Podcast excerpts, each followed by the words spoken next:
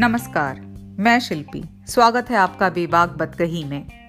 आज हम बात करेंगे मुहाजिरों की। ये वो हिंदुस्तानी मुसलमान थे जो बंटवारे के बाद पाकिस्तान चले गए। ना ये पंजाबी थे, ना सिंधी, ना बलोच, ना पश्तून। ये उर्दू बोलने वाले यूपी, बिहार, मुंबई, हैदराबाद, दिल्ली के लोग थे, जिन्हें मिला जुला कर एक एथनिक ग्रुप, मुहाजिर या महाजिर का नाम दे दिया गया। आइए झांकें एक मुहाजिर के चश्मे से। ज़फ़र खरी बावली में फिर से खड़ा था, बरसों बाद, या शायद सदियों बाद, और फिर उसे न जाने क्यों लगा मरने के बाद, दूसरे जन्म में। उसके चारों तरफ़ इंसानी सैलाब बह रहा था। किसी छोटे से बच्चे की तरह उसने चारों तरफ़ मुड़ मुड़ कर हर दुकान, दरवाजे और खिड़कियों को देखा। उसकी मौजूदगी से बेपरवाह भीड़ उसके इर्द गिर्द से तेज़ी से निकलती जा रही थी। पूरे तीस बरस बाद वो वहीं खड़ा था, जहाँ वो पैदा हुआ था, जहाँ उसने दोस्त बनाए थे, जो उसका अपना मुल्क था। ये दिल्ली थी, उसकी अपनी दिल्ली। हमेशा की तरह आज भी बहुत भीड़ थी, बल्कि इतने बरसों में शायद चौगुनी हो गई थी। हो भी गई होगी।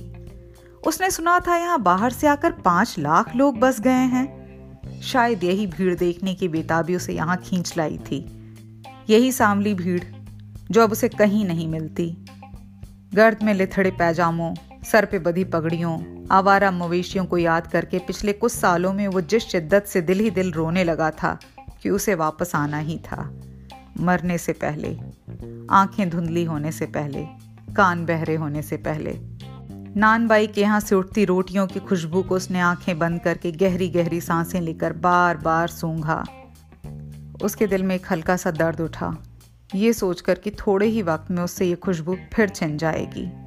इस ख्याल को झटक कर उसने सड़क पर चलना शुरू किया। वो शहर को अपने आप में जब्स कर लेना चाहता था। ये उसका शायद आखिरी मौका था। इस सड़क पर वो पिछली बार सन सैतालीस में खड़ा था। मुल्क तकसीम होने से पहले। बंटवारे के बाद वो और उसका परिवार लाहौर चले गए थे। बंटवारे का हर किसी पर एक सा असर नहीं था। कुछ इसे लेकर बेहद उत्साहित थे, कुछ उदास और कुछ तो पूरी तरह से बर्बाद ही हो गए थे। रही बात उसकी तो वो अपनी बेवतनी से कभी तार नहीं बिठा पाया। अपने भाइयों के उलट नई महफिलें, नए पड़ोसी उसे नहीं भाते थे। लाहौर में सब कुछ अलग था। लोग बाग जोरत से ज़्यादा ऊँची आवाज़ में बात करते थे। दिल्ली वालों के पायजामे के मुकाबले यहाँ के आदमी भी सलवारें पहना करते थे। वो चने खाकर बड़ा हुआ था। ये छोलिया खाने वाली बिरादरी थी। ऊपर से मुहाजिर होने का ठप्पा अलग से लग गया था। अपने भाइयों की तरह वो उन लोगों से, मैं भी आप जैसा हूँ, साबित करने की होड़ में कभी नहीं रहा। उल्टा वक्तन फवक्तन मैं दिल्ली से हूँ, इसलिए आप जैसा नहीं हूँ। ये बताने पर उसका ज़्यादा ज़ोर रहा। कुछ लोग मौका देखकर पाला बदल लेते हैं। ज़फ़र उनमें से नहीं था। उसके अंदर एक ढीठ जिद थी।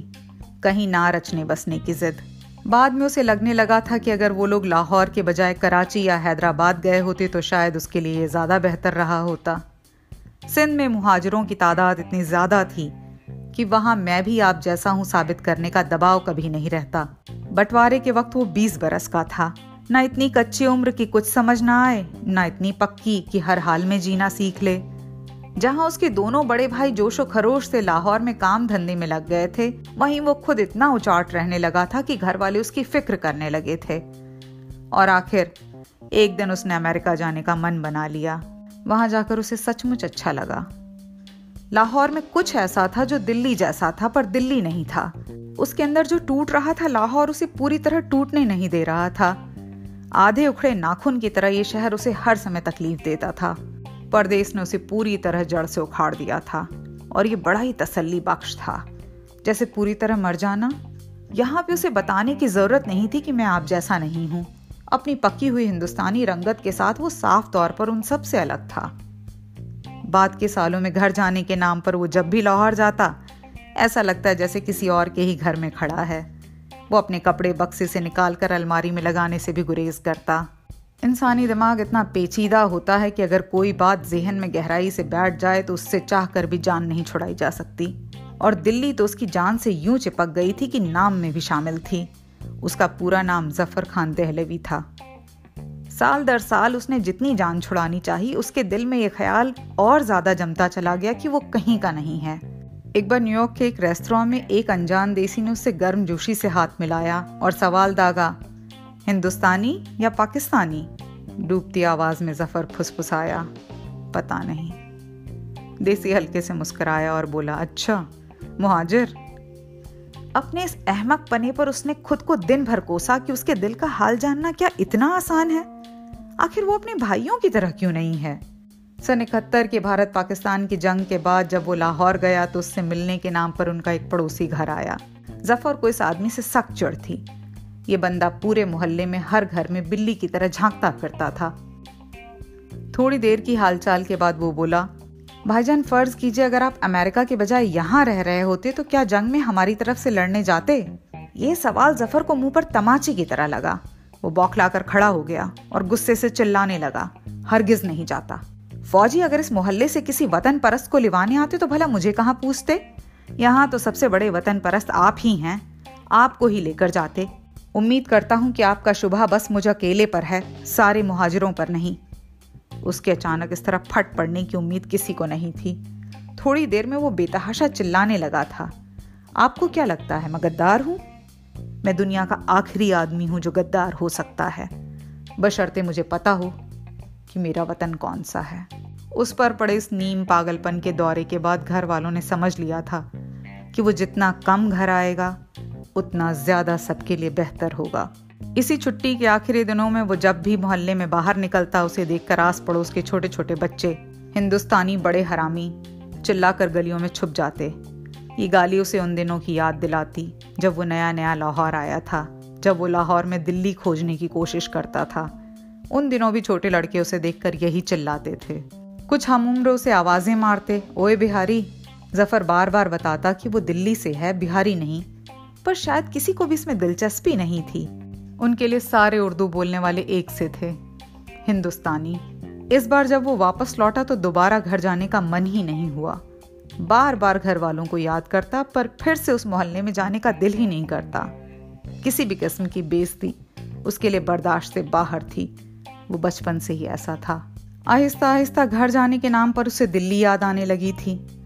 दस्तखत के आखिर में दहलवी लिखता, तब शीशे में गौर से अपना सांवला चेहरा देखता तब। और सच में इस बार घर जाने के नाम पर वो दिल्ली आ गया था। न जाने किससे मिलने। आसमान में उड़ती पतंगें।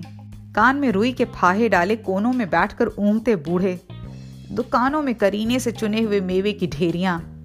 सब कुछ वैसा ही था। वही सड़कें, वही गलियाँ, वही मौसम। फेरी वालों की आवाज़ें वो शुरू से बड़े गौर से सुनता था। आज उसने रुक रुक कर हर फेरी वाले की आवाज़ को सुनना चाहा। ले जाओ दो दो शेर, मथुरा के पेड़ों का ढेर। ये बंदा पेड़े नहीं, अमरूद बेच रहा था। बाप खाएँ, आप खाएँ, और खाएँ आपके फर्जंद।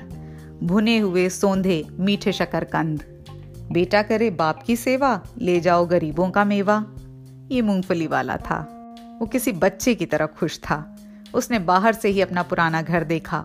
और फिर पैदल ही सारे उन मोहल्लों के रास्ते नापे जिनमें कभी उसकी फूफी, खाला और चचा वगैरह रहा करते थे। अब वहाँ कोई नहीं रहता था। सब पाकिस्तान जा चुके थे। और उस जैसे कुछ सात समंदर पार भी। इन्हीं मोहल्लों में वो दौड़ता फिरता था। ब्रिटिश राज के उखड़ जाने की खबरें सुना करता था। कितनी बार कांग्रेस की तकरीरें सुनकर आए लोगों की बहस सुनी थी। अगले दिन ज़फ़र ने लाजपत नगर जाने की ठानी। उसने सुन रखा था कि पाकिस्तान से आए हिंदू और सिख वहाँ बस गए हैं। वो अपने जैसे उन तमाम लोगों को देखना चाहता था, जो जड़ों से उखड़ गए थे। भीड़ भाड़ और शोर शराबे से भरा हुआ लाजपत नगर। शानी से रगड़कर शाना छिला जाता था। अपनी अपनी दुकानों पर आने का आग्रह करते लोग उसे अपने दोनों भाइयों की याद दिला रहे थे। हर तरफ़ से उसके कान में पंजाबी या पंजाबी मिली हिंदुस्तानी आवाज़ें पड़ रही थीं। उनकी सलवारें, उनके नैन नक्श, ऊँची आवाज़ें, सब कुछ उसे पाकिस्तान की याद दिला रहे थे। अचानक उसे लगा जैसे वो फिर से लाहौर में खड़ा है। उसका दिल रोने को हो आया। वो किसी से तो पूछना चाहता था कि ये लोग यहाँ क्यों हैं? और उसका खुद का घर अब लाहौर में क्यों है? क्यों वो अब कहीं का नहीं है? ना अमेरिका का, ना दिल्ली का और ना लाहौर का।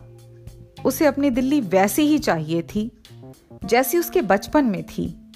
जिसमें हर दो गली के बाद कोई ना कोई रिश्तेदार हो, उन्हीं रौनकों के साथ, उन्हीं आफतों के साथ। ठीक वैसी ही। आप सुन रहे हैं बेबाक बत कही मैं हूँ आपकी होस्ट शिल्पी। आप सभी को गणतंत्र दिवस की अनेकों शुभकामनाएँ। अगर आपको ये पॉडकास्ट पसंद है तो प्लीज़ शेयर करें अपने दोस्तों और रिश्तेदारों के साथ। आप मुझे सुन सकते हैं गूगल पॉडकास्ट पे एप्पल पॉडकास्ट पे स्पॉटिफाई पे एंकर पे। मिलते हैं अगले एपिसोड में। तब तक के लिए नमस्कार।